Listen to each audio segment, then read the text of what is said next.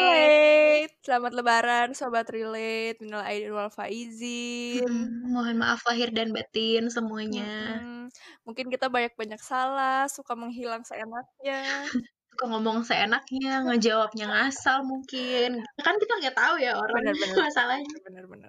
Ada mungkin yang denger kita terus kayak, anjir apaan sih gitu. Ya, walaupun kita lebaran kali ini di rumah aja, tapi jangan sampai kita tuh menghalangi kita buat maaf-maafan. Iya, ya. Sedih ya hari ini. Apa tahun ini kita lebaran di rumah? Gue berasa banget sih bedanya. Kayak biasanya gue mudik. Dan biasanya tuh kalau gue sih juga ngerasanya kalau lebaran kemarin tuh agak lebih chill. Karena biasanya gue kalau lebaran itu selalu dipaksa untuk bangun. Ayo deh ya. Iya. Terus kayak iya banget. Terus ayo kita ke rumah siapa gitu, terus kayak ayo kita mudik gitu loh, kayak selalu ada hektikan gitu. Tapi kemarin chill, tidak ada pressure. Benar. Enteng banget. Enteng. Ya udah, jangan lupa kita minta maaf juga sama orang tua, sama orang-orang terdekat, sama teman, pacar, sama mantan. Jangan lupa minta maaf juga sama ibunya mantan. Benar. Juga. Sama pelakornya mantan juga. Iya benar. Memaafkan kesalahan mantan juga ya.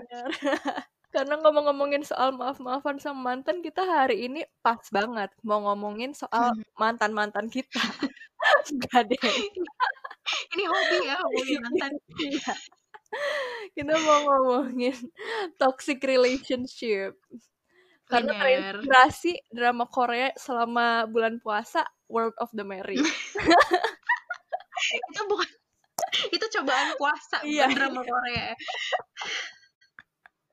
Anjir, siapa sih yang gak kesel nonton World of the Married? Itu bahkan apa ya, menarik orang-orang yang tadinya gak mau nonton drakor, tiba-tiba nonton. Lo pertama kali nonton tuh gara-gara si Adele sih. Dia kayak tiba-tiba, Dek, lo harus nonton World of the Married. Terus gue kayak, apaan tuh? Gitu. Kenapa kata dia? Itu wow aja gitu dia bilang, lo harus nonton aja pokoknya. Ya udah, akhirnya gue nonton. Gue nonton tuh gara-gara ini, gara-gara di Twitter tuh muncul scene yang Sun Woo-nya ngaku ke bapak ibunya Dakyung. Wah. Di situ terus gue langsung kebakar gitu. Langsung hardcore ya. Iya, mana bilang segala lagi anaknya hamil gara-gara suami saya. Terus gue kayak, wah, oke gue nonton. Emang amazing banget sih itu. Cuma gue tuh sukanya World of the Married, dia tuh kayak real banget gitu sih. Gue merasanya mereka tuh kayak bener-bener manusia, bener-bener punya apa ya, setiap perilakunya tuh kayak tai banget, tapi manusia banget gitu. Kayak manusia tuh emang setai itu gitu loh. Jadi kayak lu bisa ngeliat orang tuh sejujur-jujurnya orang tuh kayak gitu, nggak ada yang baik semua, nggak ada yang jahat semua. Ada saat-saat dimana dia tuh lemah juga gitu kan. Itu bener-bener human banget. Kayak kadang kita apa namanya naik-naikin si Dakyung, tapi kadang gue juga nangis-nangis terikut Dakyung gitu loh. episode terakhir tuh gue kayak anjir, gue tau banget sih rasanya jadi Dakyung. Iya, kayak langsung diem gitu, cuma ngangguk-ngangguk. Iya. Gitu. Tapi ya sih, orang kalau kita semua pasti emosi kan sama TO gitu kan. Kita gampang banget gitu kayak kenapa sih Sunu susah banget? Apa cerai doang sama Teh? Oh, tinggalin aja lah, dia juga miskin, bla bla bla gitu. Iya, parah. Padahal kan kalau misalnya kita kalau misalkan Teh tuh ibaratnya pacar kita gitu ya. Terus kita disuruh putus sama teman-teman kita. Pasti adalah satu momen di hidup itu kayak di mana kita pasti dipaksa. Kenapa sih nyet lo enggak putus aja sama dia gitu kan? Iya. Itu tuh kan kita kayak enggak bisa gitu, enggak segampang itu gitu loh. Mungkin kalau gue tuh juga kadang mungkin kalau gue pribadi, gue tuh ngelihat cinta atau sayang tuh kayak mungkin kayak kryptonite gitu kali. Itu bikin orang-orang tuh kelemahan orang-orang mungkin kayak. Bener. Mungkin itu juga kenapa bucin itu dibenci banget kali sama orang-orang, karena kayak itu bikin orang jadi lemah, menye, halu. Iya, halu. Nah, maksudnya kalau kita ngelihat World of the Married gitu ya, ngelihat si Teh ini aja tuh kita udah kayak anjir nih brengsek banget, dia udah selingkuh lagi.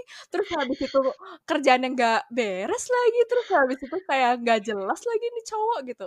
Terus udah gitu ngelihat si Dakyung lagi gitu kayak anjir lu tuh cakep coy gitu, kayak nggak ada cowok lain yang mau ya. Iya, kenapa nggak sama cowok lain gitu, kenapa masih sama cowok yang udah punya istri kayak gitu.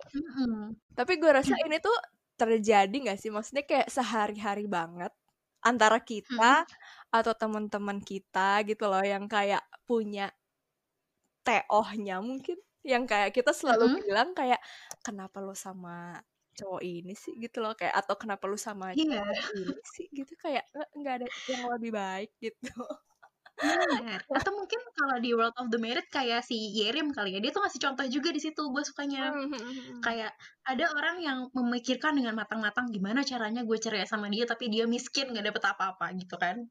Kayak si Sunwoo gitu. Tapi ada juga yang kayak Yerim, itu tuh Yerim tuh kayak manusia normal kayak iya sih selingkuh tapi gue sayang banget gitu. Jadi gue pertahanin dulu deh. Lagian nggak kuat, jadi ganteng banget. Tapi selingkuh deh, nggak bisa kayak gitu. Tahu. Lagian pasti itu sih logika kita juga gitu. Maksudnya kalau misalnya itu diri kita sendiri yang ngelaluin itu, kita tuh pasti udah mikir kalau kayak alah kalau pacar gue kayak Teh nih kayak ya udah gue pasti usir lah dari rumah gitu, gila apa gitu, atau ya udah bakal langsung gue tinggalin, nggak ada maaf gitu, kayak ya pokoknya kayak pasti logika kita tuh selalu strict kayak gitu. Udah kalau misalkan dia selingkuh atau punya istri ya udah aja gue pasti nggak akan sama dia. Cuma ketika berhadapan langsung di dunia nyata kayak mohon maaf nih sobat relate sekalian gitu ya. Sebenarnya kalau bisa segampang itu kita nurutin logika kita, emang pasti mudah banget gitu sih. Kayak nggak bakal ada nih podcast udah nggak apa-apa kita ngomongin emosi tuh nggak bakal ada, karena orang-orang itu udah punya logika mereka sendiri, memetakognisi diri mereka sendiri, terus kayak udah gitu kayak goodbye, nggak ada yang terluka, kita semua happy, hidupnya nggak ada masalah, nggak ada yang ribet gitu. Iya sih benar. Gue tuh langganan banget dijauhin sama temen-temen gue. Anjir, gue malu sendiri deh. Kayak, enggak maksudnya, emang gue seburuk itu ya dalam milih laki-laki maksudnya. Ya baru kali ini doang, baru pacaran kali ini yang teman-teman gue tuh kayak oh iya bagus oh, gitu. Iya, kayak anjir lo ngapain sih? Iya. Mungkin sobat relate mau tahu testimoni temennya Lala itu gue, iya. Gue mengakui, iya. Itu ngaco banget, maksudnya kayak nggak setiap sih, maksudnya kayak beberapa kali gue pacaran sama orang, itu tuh teman-teman gue suka kayak ya lo tuh deserve orang yang lebih dari itu, sumpah lo tuh ngapain sama dia. Sampai kayak gue pernah dijauhin sama teman-teman segeng gue gara-gara gue pacaran sama ada satu orang gitu. Di saat itu gue kayak ya nggak bisa ngelihat gimana-gimana, maksudnya kenapa sih lu pada benci banget orang gue baik-baik aja sama dia? Makanya gue pacaran kan karena emang baik-baik kan gitu. Iya. Lo mendalami menjadi si siapa? Dakyung ya?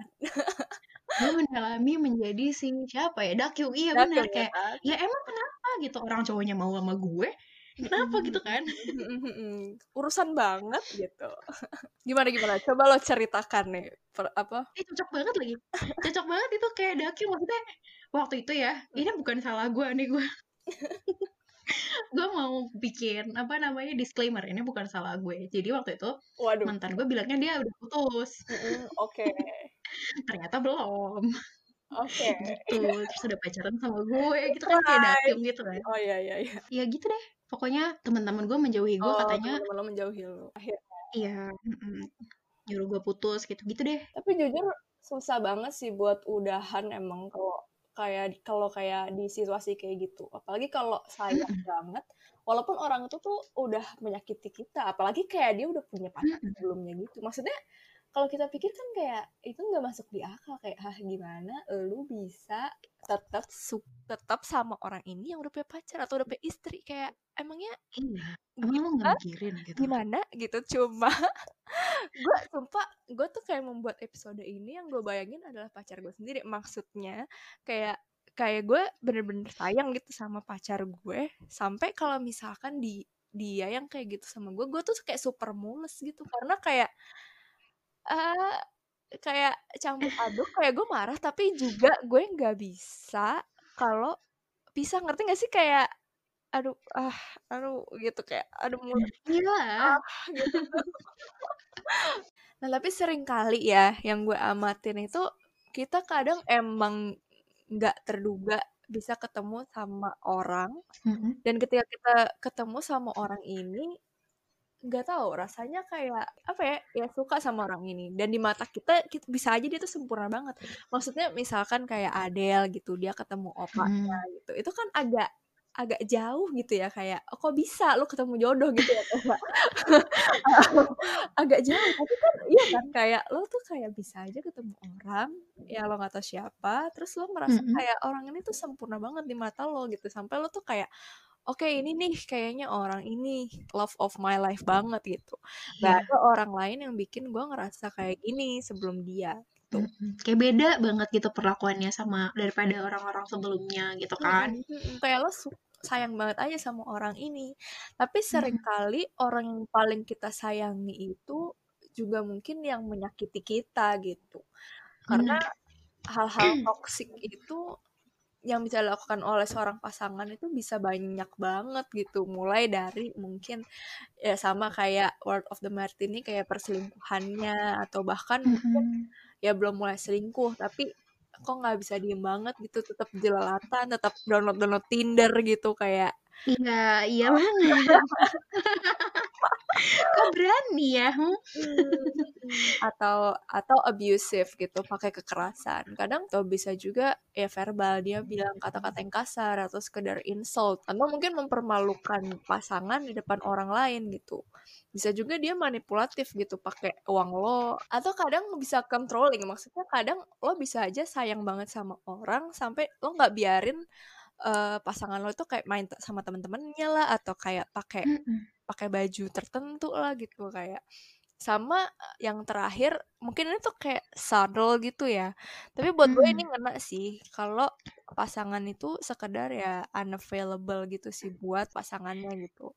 Karena kayak apa ya, kayak ada tapi nggak ada, ngerti nggak sih maksud gue, kayak orang-orangnya ada tapi kayak dia tuh ya nggak terasa aja presence-nya gitu kan. Iya kayak ya nggak pernah mendengarkan atau nggak mau mendengarkan, kayak dismissive, atau nggak ada nggak ada kontak lah, atau nggak menyediakan waktu buat lo. Menurut gue itu juga bisa toxic sih gitu, karena kayak lo I don't know, mungkin punya pacar, lo kan ingin kayak menggantungkan perasaan lo gitu, tapi kok nggak ada timbal balik gitu. Apapun bentuknya perilaku toksik itu seperti kayak lo inflicting damage gitu sih ke orang atau ke pasangan itu, jadi kayak melukai orang tersebut gitu. Kalau gue sih deh, menurut gue ya, selain inflicting damage, orang toxic tuh juga dimana damage yang udah ditimbulkan itu tuh jadi sesuatu yang didismiss, dan itu tuh bisa bikin kayak loop gitu loh. Jadi itu tuh berulang kejadian terus karena kitanya permisif aja gitu.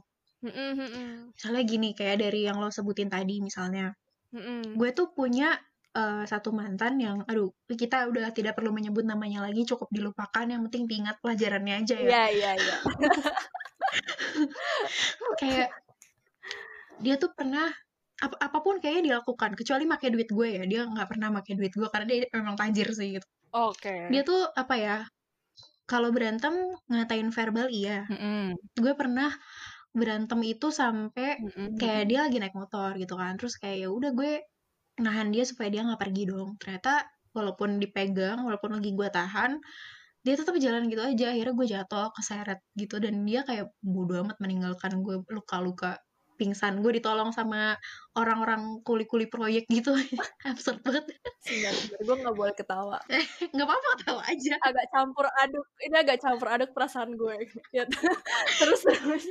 Ya, ini tuh sesuatu yang sebenarnya sedih. Gue juga kayak anjing, pedih banget hidup gue digituin. Cuma kayak sekarang, ya udahlah, gue pernah kayak gitu loh. Terus kayak akhirnya gue jalan ke rumah teman kita yang waktu itu tinggal di situ, terus kayak gue diomel-omelin kayak gitu. Kayak, kenapa lo masih mau? Tapi sambil ngobatin gue dipencet-pencet luka gue kan brengsek. Iya. Gitu. Terus dia juga ini melarang-larang gue pakai baju tertentu. Kayak gue pernah nih, itu pertama kalinya, gue ingat itu pertama kalinya gue jalan ke PIM. Waktu itu kan gue anak Bekasi kan tuh. Lo masih menjadi anak Bekasi ya? Masih anak Bekasi banget. Maksimal mainnya di Mall Metropolitan. Iya. Terus? Terus habis itu karena mau jalan ke PIM, dia bilang gini, kalau mau ke PIM pakai bajunya yang bagus ya gitu. Terus akhirnya gue pakai dress gitu.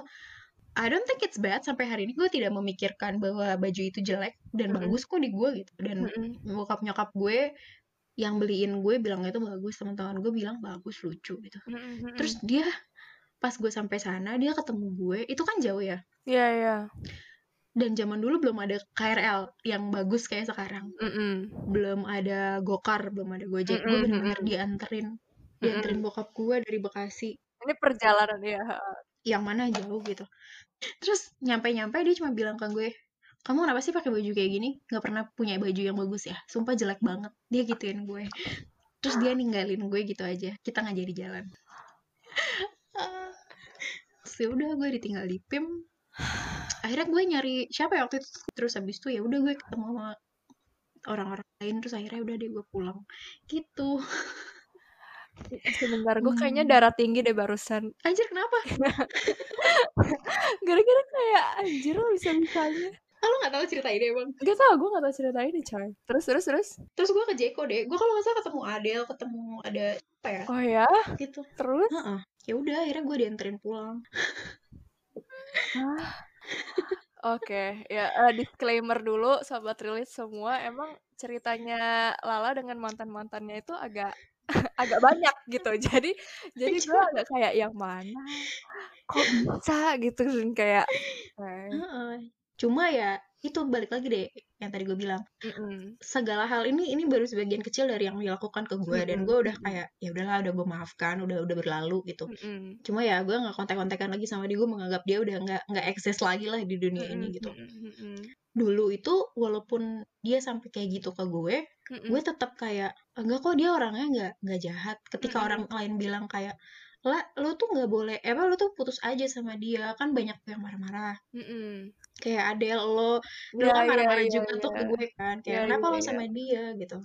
Tapi menurut gue enggak. Ketika lo bilang dia jahat, menurut gue dia sayang kok sama gue gitu. Jadi kayak itu biasa aja, dia ngomong itu ya udah aja gitu ya.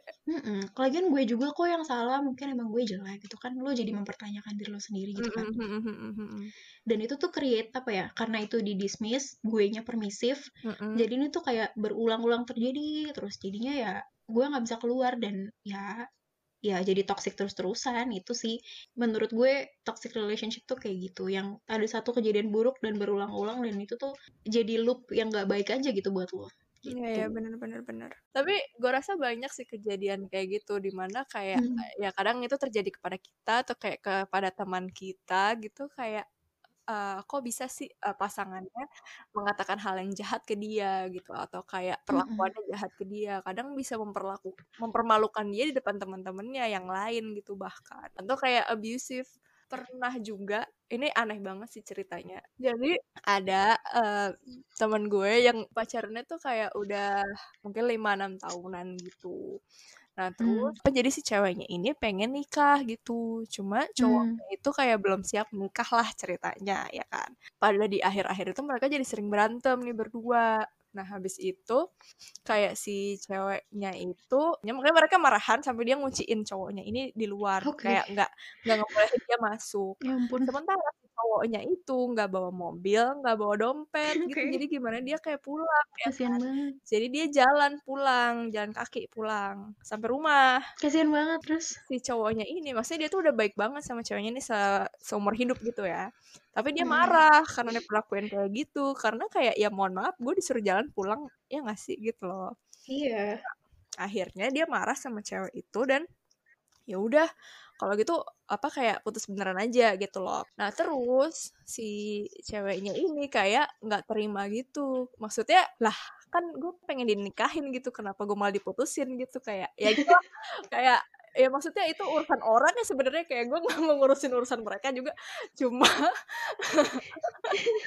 ada beberapa kejadian yang terjadi nih, kayak cowoknya ini sempet hilang, lo ngerti gak sih? Hilang maksudnya lo nggak tahu dia kemana atau memang dia hilang, kita nggak tahu dia kemana gitu. Jadi maksudnya kayak kegiatan kuliah gitu dia nggak ada. Oh ya. My god. Terus nggak ada kabar juga. Iya, terus akhirnya dicariin dong, maksudnya kayak ini orang kemana gitu kan, kayak. Terus ternyata singkat cerita gitu ya, kayak ceweknya itu datang dan memaksa dia gitu, jadi maksudnya kayak diculik, ngerti nggak sih? Kayak diculik sama cewek, kayak ditahan gitu, kayak udah nggak usah kemana-mana. Kayak gitu. Ditahan, iya lo nggak usah kemana-mana. Gitu. Anjir serem banget. Sampai pokoknya itu aneh banget, jadi kayak dia cerita kayak ya itu akhirnya kan kayak ditahan di kosannya dia, terus habis itu kayak si cowoknya nih berusaha untuk keluar, kayaknya dia kayak udah aku anterin kamu pulang, pokoknya lo nggak bisa di sini lah gitu, kayak gue anterin lo pulang, akhirnya dianterin ke tempat ceweknya pulang, tapi juga di sana dia ditahan sampai kayak apa kunci mobilnya tuh ditahan gitu, sampai dia kayak nggak bisa keluar, sampai dia waktu si cewek ini lagi lengah dia ambil kunci mobilnya terus dia lari. Terus dia dikejar naik motor, jadi dia kejar-kejaran komplek, ngerti gak sih? Kayak serem banget. Gak maksudnya kayak sampai segitunya gitu. Itu kayak unbelievable. Iya, kalau ngomongin toxic relationship tuh emang gak ada bisa sih, orang-orang yang toxic itu bisa berbuat seajaib-ajaib pikiran mereka gitu loh. Tapi kita selalu balik lagi ke awal, kayak ya udah kalau emang dia kayak gitu ya udah tinggalin dong gitu. Dan pastinya teman-teman kita juga selalu kayak gitu, kayak udah sih kenapa lagi sih gitu, putusin aja gitu. Kalau gue jujur mikirin misalkan gue disuruh ninggalin cowok gue gitu, kayak nggak bisa gitu. Gila apa lu gitu. Iya susah, memang susah kan. Benar. Ya kadang susah ya, maksudnya kayak orang udah sayang banget sama orang. Maksudnya gue pernah nih baca satu puisinya Sarah Kay. Dia bilang when you fall in love, it's like discovering the ocean gitu. After years of puddle jumping gitu, kayak lo kayak ketemu laut gitu, habis selama ini cuma main-main di kobokan gitu loh, kayak waktu lo tuh sayang sama orang itu tuh kayak sesuatu yang sungguh berbeda dan gak bisa dijelaskan. Lo merasa nih orang tuh ngupil aja tuh ganteng gitu loh buat lo, kayak jadi lo gak bisa berpisah sama orang ini, walaupun dia udah brengsek banget, walaupun dia udah berkali-kali nyakitin lo, walaupun dia udah kayak ngomong jelek tentang lo, mempermalukan lo di depan teman-teman, walaupun dia udah marah-marah terus sama lo, bahkan mungkin mukul, nyeret lo di jalan belakang sekolah lah atau apa. Iya tetap. Lo nonton ini gak sih deh, Bojack Horseman? Apa tuh? Bojack Horseman tuh kartun, tapi adult cartoon gitu, kayak semacam apa Family Guy gitu kan, adult cartoon tuh. Bojack Horseman tuh tokohnya kuda. Gue tuh suka banget karena Bojack Horseman tuh selalu apa ya, mengangkat isu-isu yang hidup banget gitu, kayak beneran banget, real banget gitu. Terus dia tuh punya terus kenapa dia? Terus dia tuh punya mantannya dia tuh burung hantu namanya Wanda. Gemas. Terus ada pokoknya ceritanya panjang gitu. Terus tiba-tiba gue inget banget si Wanda tuh ngomong kayak gini, you know it's funny when you look at someone through rose-colored glasses, all the red flags looks just like flags. Jadi ketika lo jatuh cinta, semua red flag yang dipunyain sama si orang itu ya kayak bukan pertanda apa-apa gitu, kayak ya yang lo lihat tetap yang baik-baiknya gitu. Iya, benar-benar. Walaupun mereka udah kayak gitu, lo berharap mereka tuh berubah gitu loh. Lo kayak menahan-nahan perilaku itu, lo mencoba untuk nggak lihat red flag itu, ya tetap kayak cuma flag aja ya kan. Kayak kadang lo berantem, terus apa ya? Maksudnya kadang lo berusaha untuk kasih tahu dia kan, kayak lo coba kasih tahu kayak lo itu tuh bikin apa, seberapa besar itu melukai lo gitu kan, dan lo berharap dia tuh sadar, ngerti gitu. Lo berharap dia minta maaf, kayak maaf ya, kayak aku udah nyakitin kamu banget, aku bakal berubah ya, kata-kata itu dah. Iya benar banget. Terus terus lo akhirnya ya udah lo memaafkan dia, terus lo membela dia dari teman-teman lo, kayak enggak guys, dia nggak sejahat itu, dia udah berusaha berubah, dan lo nunggu gitu, kayak nunggu everything will change gitu. Yang pada akhirnya kadang mereka nggak berubah gitu. Kayak ya dia selingkuh tetap selingkuh, main Tinder tetap main Tinder. Main Tinder, iya benar. Atau tetap ngatain kita, tetap marah-marah gitu. Iya. Nggak tahu kenapa ya, kayak orang-orang itu tuh nggak pernah berubah. Dan ini tuh kayak gue kan pernah ada di toxic relationship yang sebegitunya ya. Gue nggak bisa bilang kalau itu tuh parah banget. Maksud gue di luar sana pasti ada orang-orang punya cerita yang beragam dan semua cerita itu nggak pernah akan bisa dibandingin gitu, mana yang parah mana yang enggak. Tapi kayak gue sendiri pernah merasakan gue ada di toxic relationship. Tapi ketika gue bertemu teman gue yang ada di toxic relationship, gue juga kesel gitu, kayak apa ya, dia tuh pacaran udah tahu nggak bener gitu, maksudnya apa, dinamika diantara mereka berdua tuh nggak baik, tapi ya dia terus-terusan bilang kayak gitu ke gue, kayak gue tuh nggak bisa, gue tuh udah marah sama dia lah, gue udah bilang ini itu, dan dia bilang kayak oh ya udah, ayo kita beresin bareng-bareng. Tapi juga sama aja, semua hal yang diceritain, yang dikeluhin ke gue tuh sama aja, dan mereka nggak putus-putus, dan gue kesel gitu, padahal gue tahu rasanya kayak gitu. Iya. It's not easy gitu, nggak ada abisnya gitu. Bisa berlangsung lama banget, kayak bertahun-tahun mungkin. Iya benar. Dan mungkin setelah bertahun-tahun itu lo juga belum apa ya, mutusin lo tuh harus gimana gitu, sampai itu tuh terus berlanjut. Mungkin lo jadi tunangan, terus lo mungkin bahkan juga menikah, bahkan juga punya anak. Kaset sih. Gue berharap nggak ada sih orang-orang yang sampai kayak gitu. Gue berharap lo semua menyadari lo ada di toxic relationship sebelum lo lanjut ke jenjang yang lebih serius dan sampai punya anak gitu. Benar, but it happens, right? Maksudnya, but it happens. Film World of the Married itu juga dia menceritakan banyak soal itu kan, kayak gimana itu tuh bisa inflicting damage ke anaknya juga gitu. Iya. Tapi gue suka deh, maksudnya kayak di sini kita nggak pengen ngomongin kayak ini loh tanda-tanda toxic relationship, ini loh yang harus lo lakukan gitu, kayak karena kita tuh ngerti toxic relationship itu susah untuk cabut dari situ, dan apa kayak even though kita tahu tanda-tandanya, well all the red flags looks like just normal flags gitu kan. Udah kayak itu terjadi sehari-hari dan kita terus-terusan aja apa ya, permissive seperti kata lo, membiarkan itu terjadi gitu. Dan kadang-kadang kita sendiri apa ya, pasangan atau kita juga bisa menjadi manipulatif gitu, kayak ya udah maafin aku ya, aku bisa berubah gitu. Atau kadang-kadang juga pasangan itu bisa denial gitu, enggak, aku emang gak ada waktu karena aku emang sibuk. Enggak deh, kayaknya kamu yang terlalu manja gitu, kamu yang terlalu banyak nuntut. Ya maaf ya, aku punya Tinder, aku cuma sedikit bosan aja gitu. Atau yang paling basi banget, ya sorry aku download Tinder, kan Tinder bisa buat nyari temen. Kesel. Ya emang lo gak punya temen. Aduh. Dan hal-hal itu tuh bisa bikin kita bertanya-tanya kayak, apa ya gue yang salah ya gitu. Oh, apa gue emang semembosankan itu gitu. Karena gue terlalu nuntut gitu, terlalu ngeganggu hidup dia gitu, pengen ngobrol sama dia gitu. Apa gue yang gak secantik itu sampai dia selingkuh gitu, kayak apa gue yang apa ya, apa gue emang gue yang salah aja pakai baju yang jelek sampai dia marah-marah gitu, kayak iya benar, apa gue pantas ya gitu kayak dipukulin atau dikatain. Karena si orang-orang toksik ini sebenarnya juga kayak mencoba apa ya, mencari celah gitu, kayak dimana lo tuh salah sedikit aja tapi mereka tuh bisa apa, gaslight gitu loh, kayak ya ini semua salah lo, ini semua tuh gara-gara lo tuh diginiin karena lo salah gitu. Atau bahkan ketika lo nggak salah ya dibikin salah gitu kan, orang-orang gaslighter itu. I think going out of toxic relationship itu a battle sih gitu. Bener banget. Paling utamanya mungkin juga battle sama diri sendiri gitu. Dan mungkin kita tuh nggak mau atau sulit menyadari atau mengakui karena itu battle sama diri kita sendiri, yang pada dasarnya mungkin kita takut jadi kesepian gitu, atau takut melewatkan orang yang menurut kita tuh udah sempurna banget gitu, kayak kayaknya nggak ada deh orang lain kayak gini gitu. Atau ya takut kehilangan semua usaha yang udah kita usahain selama ini.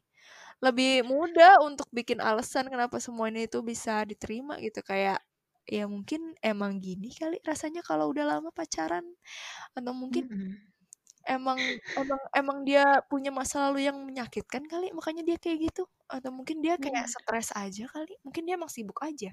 Atau mungkin dia kayak, ya mungkin semua marah dia itu bentuk sayangnya dia. Dia emang marah karena dia peduli sama gue gitu. Atau kayak emang orang kayak gitu, emang dia gak ada waktu, emang dia omongnya kasar, emang gue aja yang gak worth it, yang salah gitu kan. Iya, dan tadi lo bilang kayak mungkin emang gini ya rasanya kalau udah nikah. Jujur itu salah satu hal yang paling guiding gue kalau gue punya relationship. Gimana? Gue tuh selalu ngelihat nyokap gue tuh kan orangnya sabar banget. Kayak menurut gue ya episode yang kemarin yang kita ngobrol soal kenapa jadi orang baik itu susah, itu sangat-sangat menggambarkan nyokap gue gitu. Kayak nyokap gue tuh orang yang sangat-sangat baik, sangat-sangat sabar, sangat-sangat iya-iya aja kalau dia papain. Dan menurut dia, ya terserah orang lain mau kayak gimana ya, yang penting gue tetap berbuat baik dan gue tetap terlihat baik di mata orang lain gitu. Sampai kayak di hubungan gitu, bokap gue kan orangnya lumayan keras ya. Dan gue nggak mau menjelek-jelekan bokap gue nggak berniat seperti itu, cuma ya I love him the way he is right now. Tapi ya menurut gue kalau berpasangan dengan orang seperti bokap gue gitu, kalau gue mau berkaca gitu, kayaknya susah gitu loh. Gue gak akan bisa. Tapi nyokap gue tuh kayak, dia udah di level sesabar itu. Dan ketika gue berhubungan sama orang lain, gue jadi ngeliat itu. Gue memproyeksikan itu ke hubungan-hubungan gue. Jadi kayak, ya udah gak apa-apa kalau kamu tuh kayak gitu. Yang penting hubungan kita bertahan. Gue akan melakukan apa aja. Gue akan terima lo kayak gimana pun gitu. Mungkin itu sebabnya kali ya kayak, kenapa gue permisif sama orang-orang yang berperilaku jahat sama gue gitu. Gue tidak mau menyalahkan nyokap, cuma kayak ya ternyata inevitably gue melihat itu dan belajar dari situ gitu. Iya sih. Kalau dari soal toxic relationship ini ya kadang lo bertanya-tanya gitu sebenarnya batasnya itu di mana sih gitu kayak. Emangnya benar kalau hubungan itu nggak bisa diselamatkan gitu. Emangnya kalau dengan gue kayak gini, gue nggak bisa merubah pasangan kita jadi lebih baik gitu, kayak nggak selingkuh lagi atau nggak abusive atau nggak available buat kita gitu. Nah, berhubungan sama kayak cerita lo soal apa kayak kedua orang tua lo gitu ya. Kadang mungkin orang itu memang menjadi toksik atau perilaku orang itu menjadi toksik karena mungkin memang mereka punya alasan di baliknya gitu. Hal-hal yang terjadi di masa lalu, misalkan lu tuh permisif terus lu merasa selama ini gue tuh berkaca dari kayak kedua orang tua gue gitu, bisa aja gitu mungkin orang tuh toksik atau mungkin orang tuh permisif dengan suatu toxicity karena hal-hal yang sudah terjadi di masa lalu. Salah satunya gue tuh membaca soal attachment style.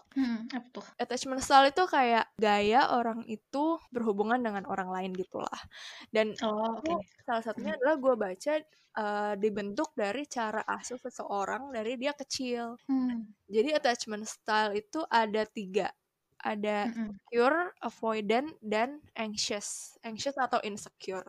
Anak yang dia diasuh oleh caretaker yang stabil, jadi maksudnya dia tuh kayak kalau misalkan anak itu menangis, terus mereka itu langsung assist gitu, langsung membantu, langsung kayak kenapa, kayak gitu. Tapi juga membiarkan anaknya itu main dan mengeksplor kreativitasnya. Anak itu bisa memiliki attachment style yang secure, di mana dia itu merasa dirinya ya worthy gitu, kayak orang-orang di sekitar dia care sama dia, orang-orang di sekitar dia itu reliable, trustworthy gitu, kayak bisa dipercaya. Selama dia hidup, dia nangis ya orang-orang tuh datang untuk membantu dia gitu loh. Berarti orang-orang di dunia ini sekitar gue itu peduli sama gue gitu. Jadi ketika dia berhubungan gitu, ketika dia punya pasangan, dia akan bisa percaya dengan pasangannya gitu. Begitu juga dengan karena dia tahu worth dia gitu. Kalau misalkan anak kecil, dia udah dipukulin dari kecil, kan bisa aja terbentuk kalau dia itu merasa, oh ya dipukulin itu ya biasa gitu, sesuatu yang memang terjadi. Tapi karena kalau misalkan dia diasuh dengan benar, dia akan develop yang lebih secure bahwa, oh selama ini orang tua gue nggak pernah pukulin gue, kalau pukulin gue gitu, kayak gue tahu bersih gue nih gitu. Nah terus ada yang tipenya itu avoidant. Jadi avoidant itu biasanya pada anak-anak yang di neglect gitu, kayak tidak diasuh mungkin. Jadi kayak ketika dia nangis atau dia butuh apa, orang-orang tuh nggak ada yang membantu dia gitu selama ini. Jadi gue baca kalau jadi maksudnya mereka tuh udah sering perasaannya tuh terluka sampai mereka tuh mensupres hal itu gitu loh. Oke. Okay. Jadi mereka berpikir oke, nggak ada harapan. Gue tuh minta tolong sama orang karena selama ini gue minta tolong sama orang nggak pernah ada yang dateng. Jadi ngapain gue kayak berhubungan sama orang gitu loh. Dan ini tuh membuat mereka mungkin nggak terlalu intimate sama orang. Maksudnya kalau gue contohnya, gue tuh juga gitu. Maksudnya gue tuh cukup independen. Kadang cowok gue tuh bilang kayak gitu, lu tuh kayak independen banget, tapi kalau sama gue kayak sosokan manja gitu loh. Nah kadang lu pengen kayak gitu kan kalau pacaran, kayak ya udah gue pengen bermanja nih sama lu, gue pengen curhat aja sama lu gitu kan soal perasaan gue. Nah kadang orang yang avoidant ini dia nggak bisa merespon hal itu gitu loh, karena kayak gitu, kayak oh kalau lo sedih gue harus kesana ya gitu, kayak gue harus mengassist lo ya gitu, karena selama ini dia sedih orang-orang nggak pernah ada yang assist gue gitu. Jadi kayak gue nggak tahu kalau gue harus berempati sama lo gitu loh, kayak kadang kayak gitu. Di yang tipe avoidant. Sama yang terakhir tuh ada yang anxious atau insecure. Ini tuh terjadi di anak yang cara asuhnya itu mungkin kurang stabil atau flippant. Jadi kayak orang tuanya ini bisa, jadi dia kayak sayang gitu, tapi juga bisa flip jadi yang marah besar gitu. Jadi anak itu mereka mencari-cari reaksi orang tuanya gitu. Ketika gue melakukan ini atau itu salah gak sih gitu, kayak dia gak percaya diri dengan apa yang dilakukan gitu. Kalau gue melakukan ini, kalau gue pakai baju ini, itu bener atau salah sih? Dia jadi mencari reassurance mungkin dari pasangannya, gue nih suitable atau enggak gitu, lo tetap sayang sama gue atau enggak gitu. Jadi untuk yang attachment style anxious atau insecure, biasanya mereka itu nggak terlalu paham dengan worth mereka gitu, kayak worth mereka itu tergantung kepada reaksi orang atau pasangannya gitu. Oh gitu, iya sih bener. Ini tuh mungkin kayak alasan kenapa kita berperilaku sedemikian rupa di dalam hubungan, dan alasan kenapa orang-orang toksik ini melakukan sesuatu gitu nggak sih? Mungkin kayak kita kan merasa kok orang ini bisa nggak available banget gitu kan, bisa aja ternyata dia tipe yang avoidant, dan ternyata dia itu kayak dari kecilnya dia diasuhnya seperti itu gitu loh. Kadang mungkin orang itu punya alasan kenapa mereka menjadi toxic atau seperti kita gitu, permissive dengan hal-hal toxic itu gitu. Bener-bener sih, sumpah gue baru tahu gitu, kayak oh ternyata ada ya memang orang-orang yang avoidant gitu, jadi dia tumbuh. Mungkin kalau di sini kan kita bilang neglect tuh kayak benar-benar nggak diasuh sama orang tuanya, cuma mungkin ya sesederhana kayak orang tuanya tuh nggak mengajarkan itu aja ke dia, atau cara dinamika keluarganya bekerja tuh nggak kayak gitu. Jadi ketika ketemu sama orang-orang yang kayak gue, misalkan gue orangnya insecure gitu kan, gue orangnya serba bertanya-tanya gitu, jadi gue kayak sebenarnya kita dia akan cocok ketemu dengan orang yang mirip sama dia gitu. Jadi ceritanya gini deh, gue pikir mudah aja. Yeah. Jadi ceritanya gue punya satu mantan, dan dia itu orangnya yang kayak kata lo tadi, unavailable gitu loh. Kayak apapun cerita gue dia tuh nggak tahu mau respon apa. Terus kayak padahal kan ya kayak gini aja gitu, cerita gue aja udah banyak banget kan. Gitu. Yeah. Dan gue tuh pengen dia tuh tahu semua baik buruknya gue gitu, dan itu gue ceritakan pelan-pelan, tapi selalu dia tuh kayak nggak ada respon. Gue sedih, dia diem aja, gue nangis, dia diem aja, gue marah, dia diem aja. Gue tanya kan kayak, lu kenapa sih kayak diem aja, lu tuh nggak peduli ya sama kayak gue? Bukan nggak peduli, gue tuh nggak tahu mau ngapain. Udah gitu doang jawaban dia. Iya benar-benar, orang-orang kayak gini tuh ada ya nggak sih? Ada sumpah. Kayak ya itu jawabannya benar kayak gitu dah, kayak oh aku nggak tahu kalau masih kayak gitu gitu kayak iya.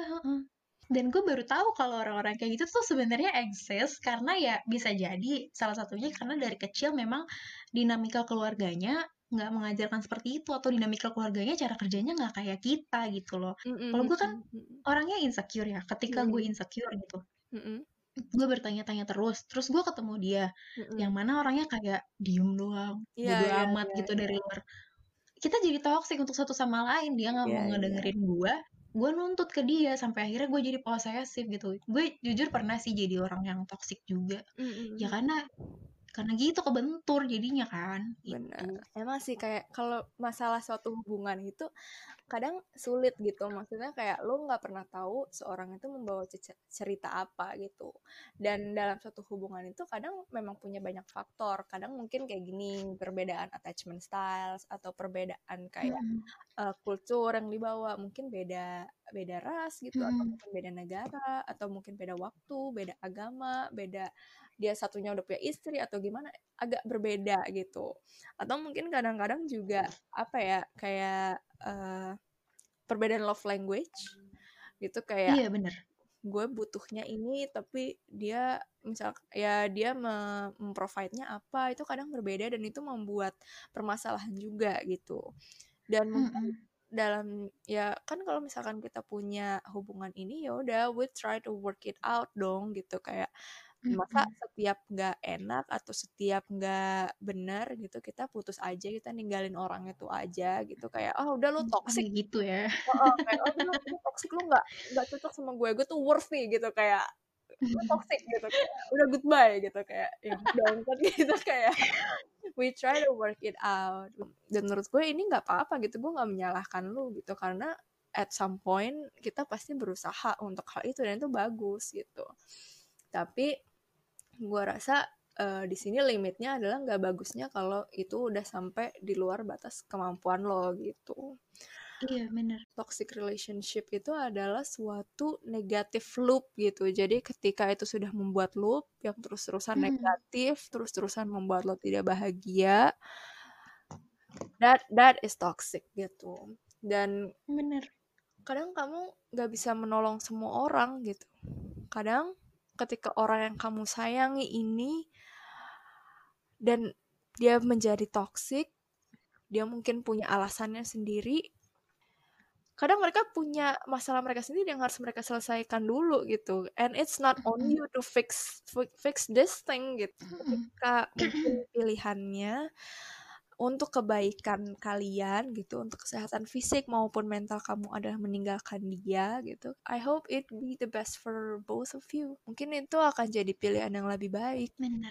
Karena mau gimana pun menurut gue sih sebuah hubungan itu kerja dua-duanya gitu. Lo nggak bisa kayak yang satu usaha dan lo cuma tinggal nikmatin doang. Lo berdua tuh sama-sama kerja. Kalau memang mau, gue nggak tahu sebenarnya ini gue sudah menjalani hubungan yang benar atau belum gitu ya. Cuma so far menurut gue di hubungan yang sekarang it works gitu. Ketika gue menyadari ya hubungannya itu kerja. Kalau misalnya lo ada nggak kecocokan, ya lo ngobrol berdua, lo solve gimana caranya supaya dua-duanya kompromi gitu. Dan kayak di sini kita ngomongin attachment style gitu kan, itu kan karena pola asuh gitu ya. Gue mau mengingatkan kayak ini bukan berarti kita menyalahkan orang tua kita. Misalkan di sini kayak gue merasa oh kayaknya gue toxic nih gara-gara orang tua gue nih, nggak gitu juga gitu. Mau gimana pun kan kita sekarang udah gede ya, berarti kita udah bertanggung jawab atas diri kita sendiri gitu. Memahami attachment style ini menurut gue supaya kayak oh iya pacar gue bisa toxic kayaknya gara-gara itu, tapi apapun yang terjadi itu ya berarti ya memang dia orangnya seperti itu, dan itu bukan tanggung jawab gue. It's not on me untuk memperbaiki dia yang kayak gitu gitu. Betul. Well, it's a constant battle gitu. Iya, benar. Iya. I don't know. Gue sih cuma ingin mengingatkan like please remember how worthy you are gitu. How so much worthy you are gitu. Mungkin ini susah gitu karena lo udah sangat sayang sama orang ini, dan mungkin ini udah berjalan berapa lama. Jadi kamu udah menganggap semua perlakuan ini hal biasa gitu. Tapi really kayak nggak ada orang yang pantas untuk merasa sakit terus-terusan gitu, atau merasa kesepian terus-terusan, terus berada di negative loop ini gitu. Kayak kadang kamu berusaha fix everything gitu, tapi memang kadang permasalahannya itu orang itu atau pasangan kamu dia harus menghadapi itu sendiri gitu. Mau itu attachment style-nya or masa lalu yang ada atau apa, itu terjadi, it happen, dan sometimes it's not on you to fix gitu. Bener sih, jujur menurut gue setelah gue keluar dari toxic relationship itu satu hal yang paling susah buat dilakuin menurut gue adalah gimana caranya gue percaya sama diri gue sendiri lagi. Itu sih, kalau misalnya gue tahu keluar dari toxic relationship itu susah, jadi kayak gue nggak mau jadi orang yang gue nggak mau jadi teman-teman basic lo ya, gue nggak mau jadi teman-teman basic yang bilang ya udah lo buruan putus lah gitu, kenapa sih susah banget buat putus. Well, sangat normal buat teman-teman lo untuk stres sampai bisa ngomong kayak gitu karena mereka tuh sebenarnya peduli sama lo, cuma gue memahami gitu kalau ini tuh susah. Dan apa ya, gue berharap setidaknya kalau lu nggak bisa keluar, sadari kalau ini tuh butuh proses. Jadi nggak apa-apa kalau prosesnya lama. Tapi yang perlu diingat, lu harus ingat worth lo sendiri gitu. Kayak lu tuh berharga gitu. Yang dulu gue nggak sadari ya, yang gue dulu benar-benar nggak apa ya, kayak gue juga nggak diingatkan gitu sama orang-orang. Gue tuh ada harganya. Gue tuh ada harganya. Gue tuh berharga gitu. Kayak Apakah orang berhak menginjak-injak gue hanya karena gue ngomong ini? Apakah orang berhak mukul-mukul gue kalau gue cuma melakukan ini? Apakah karena gue keluar rumah, pergi misalkan ke warung, gak izin sama pacar gue? Gue lupa gitu misalkan izin sama pacar gue, terus dia marah. Apakah dia berhak dia sampai mukul-mukulin gue, sampai ngeblok gue, sampai marah-marah segitunya? Apakah dia berhak kayak gitu? Gue rasa itu suatu hal yang bisa disadari dengan mudah, kayak oh ya enggak lah gitu, itu masih common sense gitu loh, itu gampang diproses. Jadi gue rasa bisa dimulai dari situ sih. Gue rasa memang sulit karena mungkin sulitnya adalah ketika lu kayak bener-bener sayang sama orang, it takes courage gitu gak sih? Jadi ketika lu berusaha untuk melupakan dan meninggalkan orang ini, it will need even more courage, akan lebih butuh banyak keberanian lagi. Tapi gue rasa keberanian itu diperlukan gitu, karena mungkin di sini yang perlu lo tolong adalah diri lo gitu. Terus kadang-kadang juga mungkin because this is a battle, lo nggak bisa apa ya memproses ini semua sendirian gitu. Mungkin lo butuh dukungan, lo mungkin butuh lebih banyak waktu, teman gitu, butuh orang-orang di sekitar lo yang mendukung, butuh lingkungan yang baru.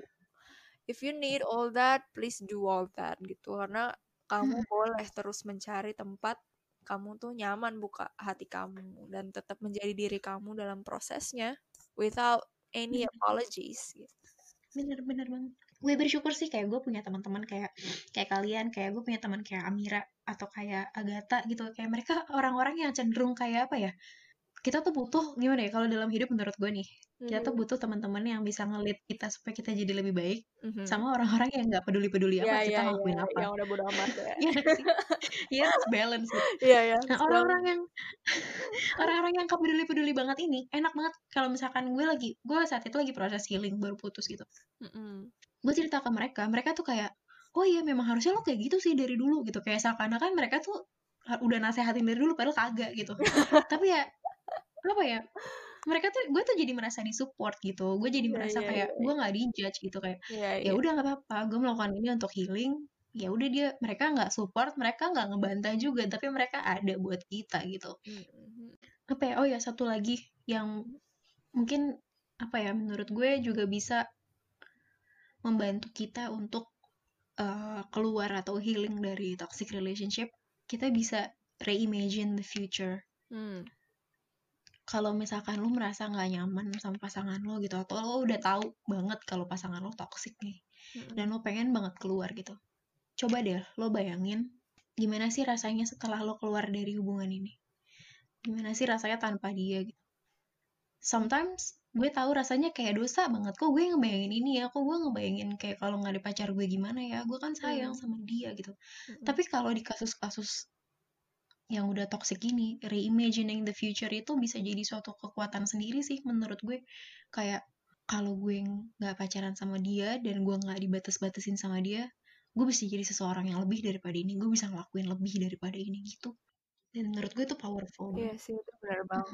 Benar banget. Kadang kita kan takut untuk keluar karena mungkin kita takut melewatkan orang ini yang sempurna atau gimana gitu kan, kayak iya, bener. Atau takut jadi kesepian gitu. Lo membayangkan setelah ini gue kayak nggak ada siapa-siapa lagi gitu, kayak udah mendingan gue sedih dan kesepian dalam tapi masih dalam hubungan ini daripada gue sedih dan kesepian tapi beneran sendirian gitu, kayak iya, ntar gue udah gak dapet apa-apa, bisa kayak gitu. But I think it's right, reimagining your life gitu, kayak mungkin setelah ini gue bisa bertemu dengan orang lain lagi yang lebih baik gitu, kayak atau mungkin gue bisa simply make time for myself gitu ya, membuat waktu dan ruang untuk hal-hal lain yang mungkin lebih sehat untuk gue. Simply kayak gitu aja.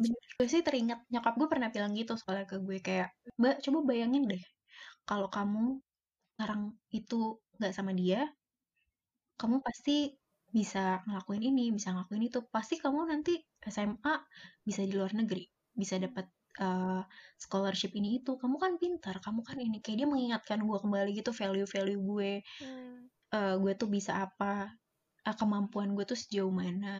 Dan saat ini lo tuh sedang dibatasi sama orang yang gak seharusnya gitu. Dia mengingatkan gue itu. Makanya gue kayak, gue menjadikan itu, apa ya, kayak salah satu alat gue untuk berdamai dengan diri sendiri ya, gue reimagining the future gitu. Karena bagaimanapun juga kan sebenarnya yang kita punya itu diri sendiri. Pengen nangis deh gue jadi. Jangan dong. Gue nyokap lo gitu. Iya, gue juga sedih tau. Ngebayangin kayak gimana kalau gue punya anak terus anak gue disakitin sama pacarnya, gue gak tega sih.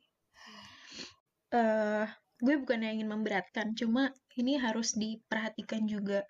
Kenapa lo harus tahu value lo harus tahu betapa worth-nya lo, karena menurut gue ya, yang lebih challenging daripada toxic relationship itu sendiri adalah ketika lo masuk ke hubungan yang benar-benar sehat.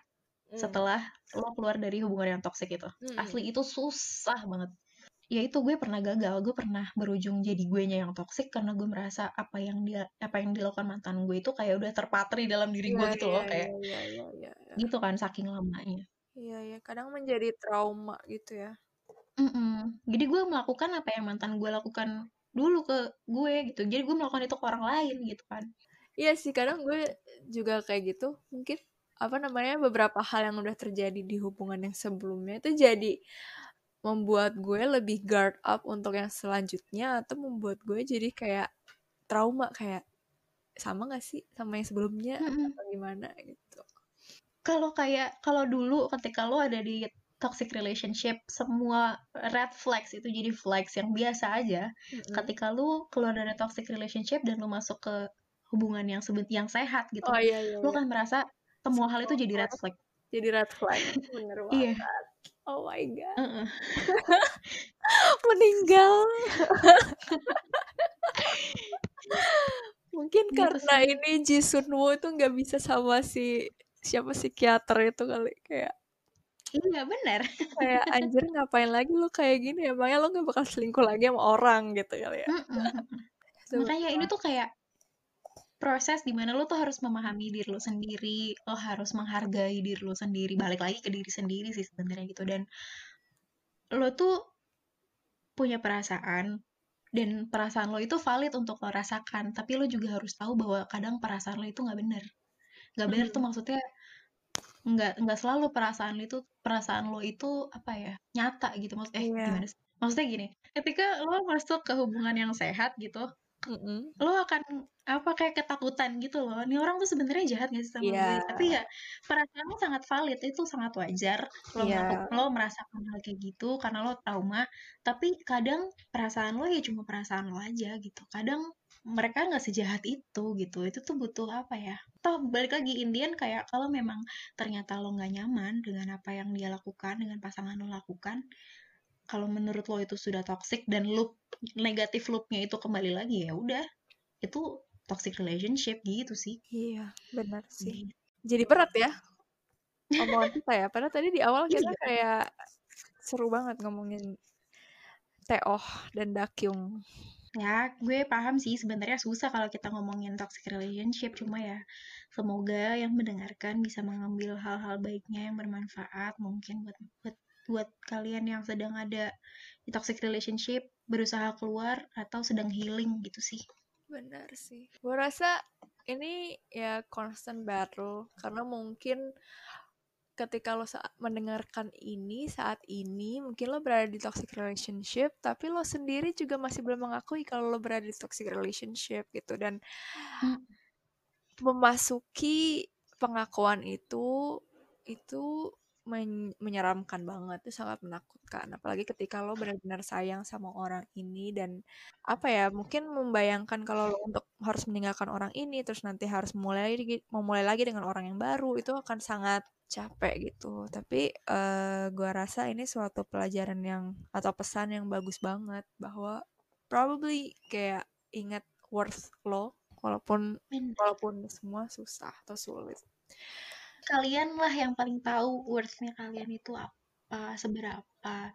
Jangan sampai didegradasi sama orang gitu, jangan direndahkan sama orang lain, jangan sampai mikir kayak kayaknya jangan sampai rendah diri gitu gara-gara orang lain tuh ngejelek-jelekin kalian gitu. You guys know your own worth. Itu sih. Oke. Yup. Ada yang mau cerita-cerita atau mungkin butuh temen yang kayak tadi, yang kayak gimana ya, cerita-cerita aja gitu, kita nggak bakal ngejelasin gimana-gimana. Iya kan? Saya cerita kayak gitu. Benar. Kita bisa jadi teman yang ya udah aja ya. Oh ya udah gitu ya.